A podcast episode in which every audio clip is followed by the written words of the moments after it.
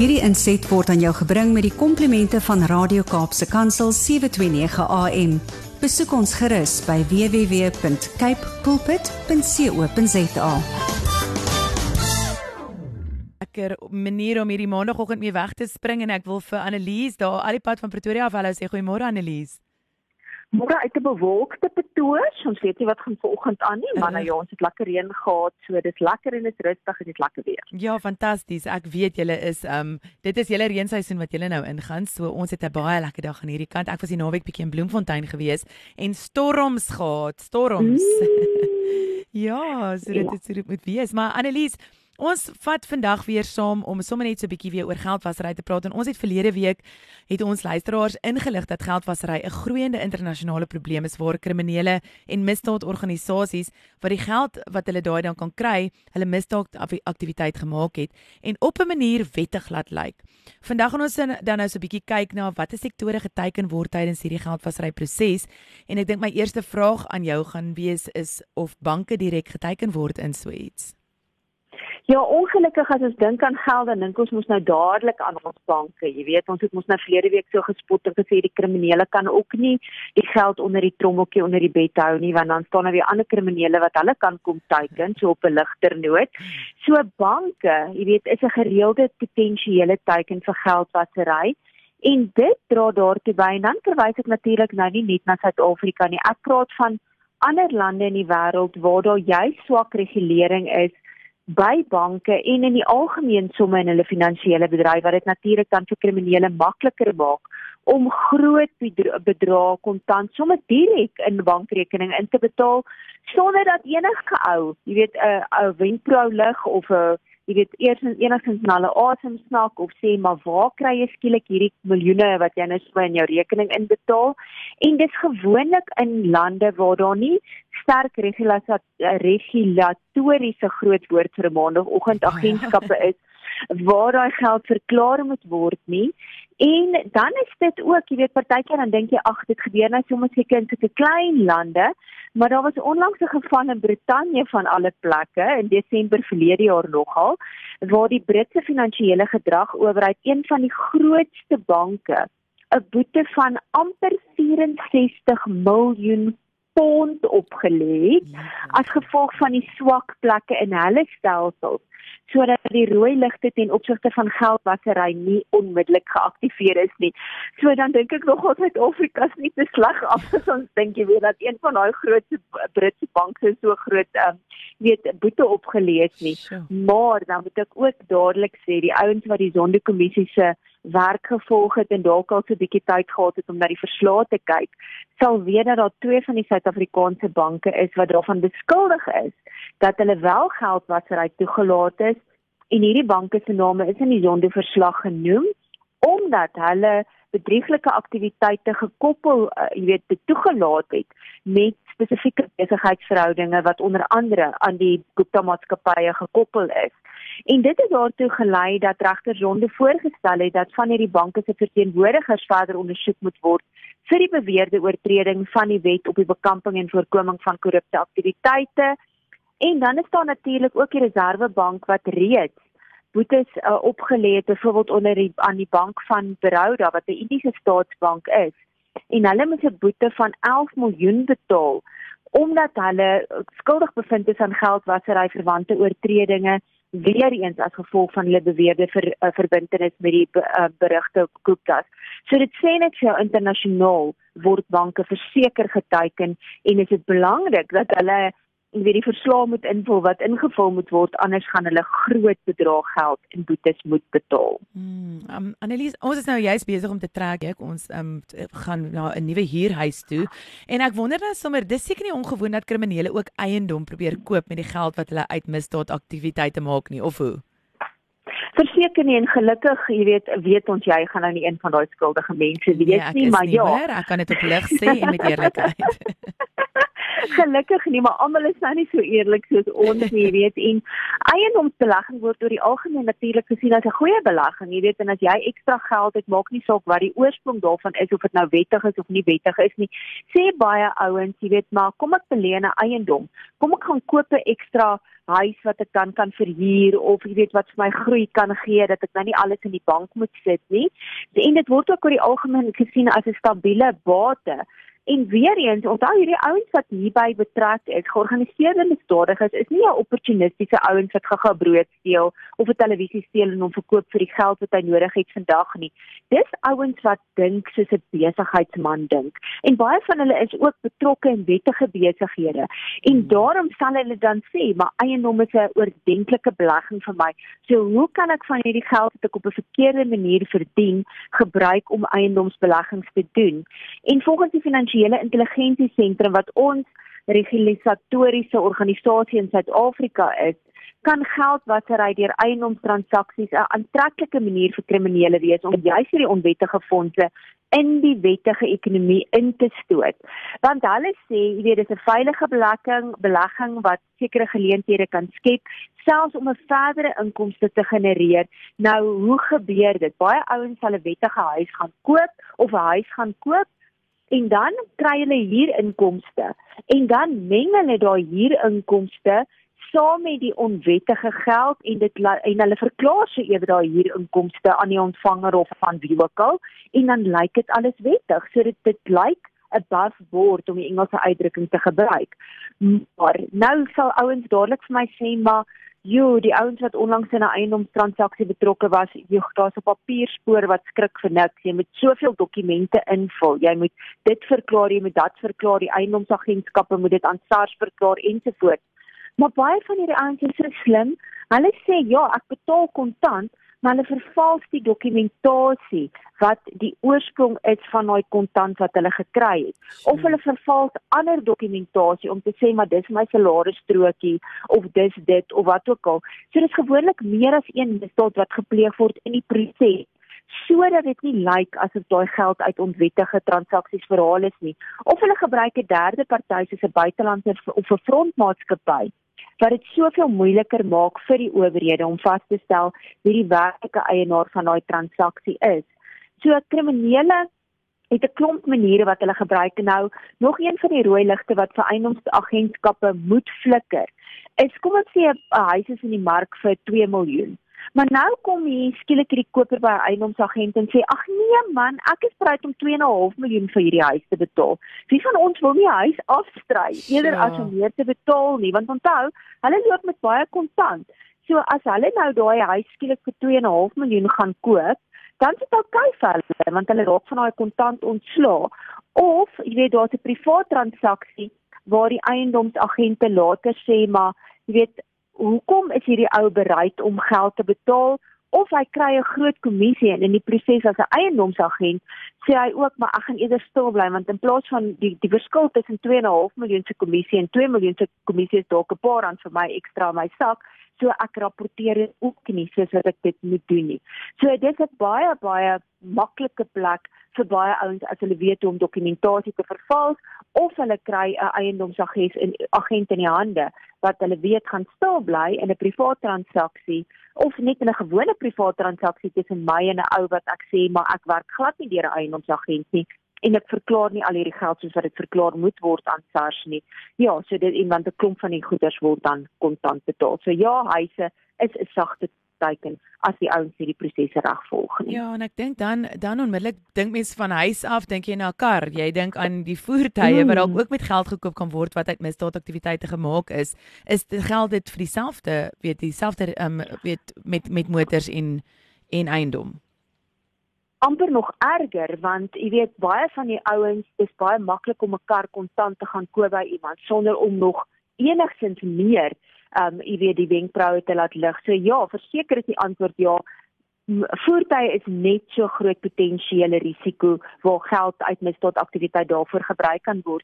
En verslae wat wel wettig deur die motorhandel by die finansiële intelligensie sentrum ingedien is, nou aanleiding van 'n vraelys wat byvoorbeeld deur aan aan motorhandelaars gestuur is, wys dit dat kriminele regdeur die land luukse en duur voertuie met die opbrengs van misdaad koop het sy om van haar geld ontslae te raak of as 'n statussimbool. Jy weet want ek bedoel, ek moet mos nou wat dit baie geld. So ek trek vir my hierdie 2 of 3 of 4 miljoen rand se karretjie uit waarvoor ek kontant betaal het en weer eens hoop hulle in die proses gaan ouens nie alles verklaar wat hulle moet betaal nie.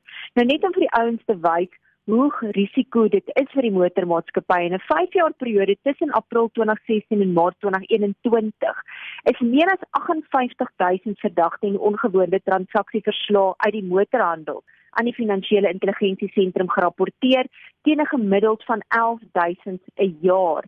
En baie van hierdie ouens wat aanlyn besigheid doen, loop die grootste risiko vir geldwasery en terrorismefinansiering om daarvoor misbruik te word. En dit geld ook veral vir die onafhanklike voertuighandelaars en die tweedehandse voertuigmark waar daai standaarde, hoewel wetgewing sekere goeder sê, baie keer bepaal word deur die eienaars van daai besigheid. As jy deur jou groot motorhandelaars werk, dan is hulle baie strenger oor die algemeen oor watter dokumentasie ingevul moet word en hulle sê baie vinnig vir jou, luister, jy moet die nodige dokumentasie indien want ons moet dit aan die finansiële intelligensie sentrum rapporteer en ons moet dit aan SARS rapporteer. Nou baie keer hierdie hierdie privaat ouens of kleiner onafhanklike motorhandelaars sal sê maar daar's 'n kontanttransaksie. Die ou sê weet jy wat ek um, ek sien daar's 'n voertuig wat jy verkoop vir 200 000 rand ek betaal dit vir jou cash en kontant het sorg net dat jy stil bly. Moenie sê moenie vra waar ek die geld gekry het nie. En dan die, die ouens dit. Jy weet so dis 'n groot groot risiko vir hulle. En baie keer is daar ook buitelanders wat nie al die nodige dokumentasie in Suid-Afrika het nie. Het sy omdat hulle onwettig is of wat die geval ook al is. En dan gaan koop hulle kontant karre by hierdie tipe van motorhandelaars en hulle sê net bly net stil. Hier's 'n ekstra 10000 rand kommissie vir jou of wat die geval ook al is. Maar die lank en die kort is maak nie saak of jy onafhanklik is of deel van 'n groot motorhandelaars groep nie die nakomingsverpligting in gevolge die finansiële dienste wet geld vir alle motorhandelaars En natuurlik is die doel daarvan om geldwasery in hierdie bedryf ook te probeer voorkom. Hmm. Sjoe, dit is 'n mondvol, maar as ek reg onthou het jy verlede week ook onder andere verwys na casinos en hoe kriminele mm. sogenaamde gelukkies om die dubbeltafel gebruik mm. as 'n rookskerm om te verduidelik waar hulle soveel kontant gekry het. Nie dat ek wil enigstens weet hoe dit werk nie, maar ek's baie baie nuuskierig om te weet hoe dit werk. Ek kan gelukkig nie vir jou die fyn detail gee nie want ek het nie praktiese ervaring nie. Ek kan maar net jou sê wat die slim mense vir ons sê wat die navorsing gedoen het en wat die finansiële intelligensie sentrum vir ons sê ons moet oor katvoet wees, maar ja, die wisseling van groot bedrae kontant maak casinos of dubbelinstansies baie kwesbaar vir geldwasery omdat sekere casinos, veral as dit kleiner casinos is, weer eens net wegkyk oor waar hulle kliënte die geld kry om hulle dubbelaktiwiteite te finansier en in die proses word die dubbelhuise dan die ideale plek om geld te was. Nou daar's byvoorbeeld 'n ou van Transparency International wat dit in 'n stadium so mooi verduidelik het en ek gaan gou-gou dit in Engels lees. Dirty money earned from illegal activities like human trafficking and drug trafficking can be brought into a casino and no one will ask questions. From the moment the person plays and wins, the money then brought in becomes clean in aanhalingstekens because they can say it was their winnings. Hmm. Nou as ek en jy wat 'n gewone weet paar rand in 'n maand wettig verdien, skielik 'n huis koop wat miljoene rande werd is, dan gaan 'n paar ouens nogal wenkbroue rig om te sê maar waar het jy wil dat jy die geld gekry om hierdie huis te verdien want ons weet jy verdien R20000 'n maand. So jy kan nie nou skielik 'n huis van 10 of 20 miljoen gaan koop nie. Hmm. Maar as ek sê man, ek het bietjie gaan dobbel, ek het bietjie my hande daar gaan waag by by 'n casino en ek was gelukkig geweest, dan gaan almal sê, "Ja, hoe gelukkig is jy nie? Weet ons is bly vir jou en geniet jou huis en ons ons word genooi vir 'n braai." maar jy weet baie ouens gaan dalk ook sê maar jy's nie die tipe wat dobbel nie. So iets maak nie lekker sin nie. Nou daar was onder andere een van die casinos wat alles wettig doen nie, die finansiële sentrum in die stadium. Um ingenig hier oor oor aktiwiteite wat nie so lekker werk vir hierdie spesifieke een persoon nie wat toe weer die finansiële intelligensie te weer eens die polisie ingelig en uiteindelik het dit gelei tot die inhegtenisname van 'n polisielid want daai polisielid het groot bedrag kontant by daai casino geplaas en om homself van die oorsprong daarvan te skei. En natuurlik het hy ook gedobbel met die hoop dat hy nog meer geld sou wen op om op, op 'n manier sy kontant wat hy geplaas het by die uh, casino te probeer wettig. Maar alles het nie hele vir hom heeltemal vir hom uitgewerk soos wat hy wou gehad het nie.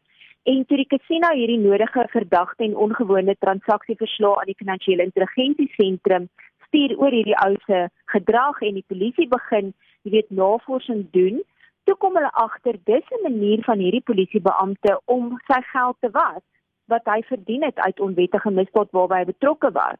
Uiteindelik is 'n konstabel gearresteer wat jy kan dink nie miljoene rande verdien in 'n jaar nie en hy's aangekla vir geldwasery, bedrog en diefstal.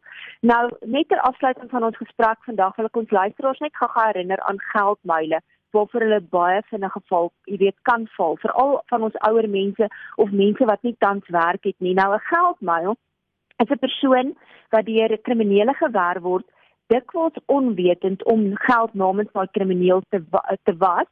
En daar's drie maniere hoe daai persoon betrek word. Die eerste is 'n is 'n persoon wat glad nie besef dat hulle deel is van 'n groter skema waarby hulle by misdaad betrek word nie en dan word hulle gebruik om geld via hulle eie rekening of 'n derde rekening te skep en dan moet hulle daai geld ontvang en dan na geld weer in 'n ander rekening plaas natuurlik in ruil vir 'n kommissie. So iemand kom na my toe en sê ons weet jy's werkloos, ons weet jy het 'n bankrekening. Ons gee vir jou R50000, maar gewoonlik is dit baie groter bedrag. Al wat jy moet doen is jy moet daai R50000 Jy kan R5000 daarvan vir jouself hou, maar betaal net vir ons R45000 in 'n ander ou se rekening. Ons kan om een of ander rede nie want ons nie by dieselfde bank as hy nie en dit gaan langer geld tyd vat. Allerhande mooi verskoningetjies wat hulle het. En maar onthou net, jy hoef eintlik niks te doen in, in ruil kry jy R5000 daarvoor. Ek bedoel ou wat werkloos is Jo, hoe vinnig gaan hy nie dalk mm. daarvoor val nie. Mm. Die tweede ou is iemand wat gewaarsku word dat jy met geld met vuur speel, maar hy word nog steeds gaan hy aan om sy bankrekening beskikbaar te stel om geld heen en weer te skuif vir 'n kommissie al weet dat geld het 'n oorsprong van misdaad uit en in die proses maak hulle groot kommissies geld en hulle hou net aan en aan om dit te doen. En die derde is 'n professionele geldmuil wat so arrogant is dat hulle self hulle dienste adverteer insluitend die tipe dienste wat hulle bied teen watter prys hulle dit bied en die puntetelling wat ander kriminele vir hulle gee. So ander kriminele sê vir hulle, hierdie ou is perfek man, niemand sal hom ooit val nie. Hy kry 10 uit 10 en dit kos jou 10 of soveel persent van van jou geld wat jy geskei wil hê. Onthou net, die lank en kort is om 'n geldmaal te wees is 'n misdaad omdat jy geld wat uit misdaad verdien ontvang. En onthou daai ou beginsel van die deler is so goed soos die steler. Hmm. So hopelik luister almal vandag moenie val vir iets dat jou rekening misbruik word in ruil vir kommissie nie. As die polisie jou vang of die bank jou vang, is jy skuldig. As jy as jy dit in die verlede gedoen het, gaan rapporteer dit. Miskien kan jy eerder die polisie help of die bank help om 'n skelm te vang. So of jy in die finansiële bedryf, eiendomsbedryf of motorhandel of by 'n kasino is en jy werk daar, asseblief volg die reëls want jy wil nie hê julle bedryf moet gebruik word of misbruik word deur kriminele om onwettige geld wat hulle gekry het uit misdaad waar iemand dalk dood is of hulle lewe verloor het of wat ook al of hulle eiendom verloor het hulle geld te was omdat jy eenvoudig net 'n uh, oogie weg wil draai in ruil vir 'n lekker kommissie nie Ja, yes, Annelies, dit is so belangrik om om 'n vletjie blaser te wees. Jy het dink die heel eerste show wat ek op um of die heel eerste toe my program aangebied het, is toe Gilma nog saam was het jy oor vletjie blasers gepraat mm. en jy moet een wees. Mm. Jy dit is dit is ons reg om en en ook ons weet ja, ons ons staan in 'n posisie en ons verantwoordelikheid om dit mm. te kan mm. doen en wil regtig 'n beroep doen vir vir oggend op jou as luisteraar om te besef dat ons het 'n verantwoordelikheid teenoor um jouself en maar ook teenoor die teenoor ons land en teenoor dit wat rondom ons gebeur. So wees maar daai vletjie blaser en kom ons kyk of ons daai kriminele kan vasvat. Moenie dink geld wat gewas is is net dit wat in jou jeans se sak was oor die naweek nie. Geldwasery is definitief 'n realiteit. Annelies, vreeslik baie dankie vir al jou inligting en al die dinge. Dit is altyd so lekker. Dankie vir al die navorsing wat jy gaan doen. Dit gaan maak gerus 'n draai, gaan kyk op Servamus se sosiale media platforms. Jy kan ook vir Annelies by annelies@servamus.co.za 'n e-pos stuur, gaan skakel in by hulle tydskrif. Dit is baie meer as wat ons in die oggende hier oor praat. Dit is genavorsde inligting wat hulle gee en dankie vir die harde werk wat julle vir ons doen. Dit is 'n groot plesier hier. Ons nooi almal uit. Dis net R28 'n maand vir 'n digitale uitgawe. Een paai of uh, minder dink ek wat jy hoef te koop ja, vir oordentlike inligting wat nie om die heupe gaan sit nie, maar wat in jou brein gaan vassteek. verseker, verseker goeie kalorieë wat jy daar gaan kan kry. Annelies, jy moet 'n lekker dag daai kant hê en ons praat weer volgende week. Dieselfde, mooi bly. Totsiens. Hierdie inset was aan jou gebring met die komplimente van Radio Kaapse Kansel 729 AM. Besoek ons gerus by www.cape pulpit.co.za.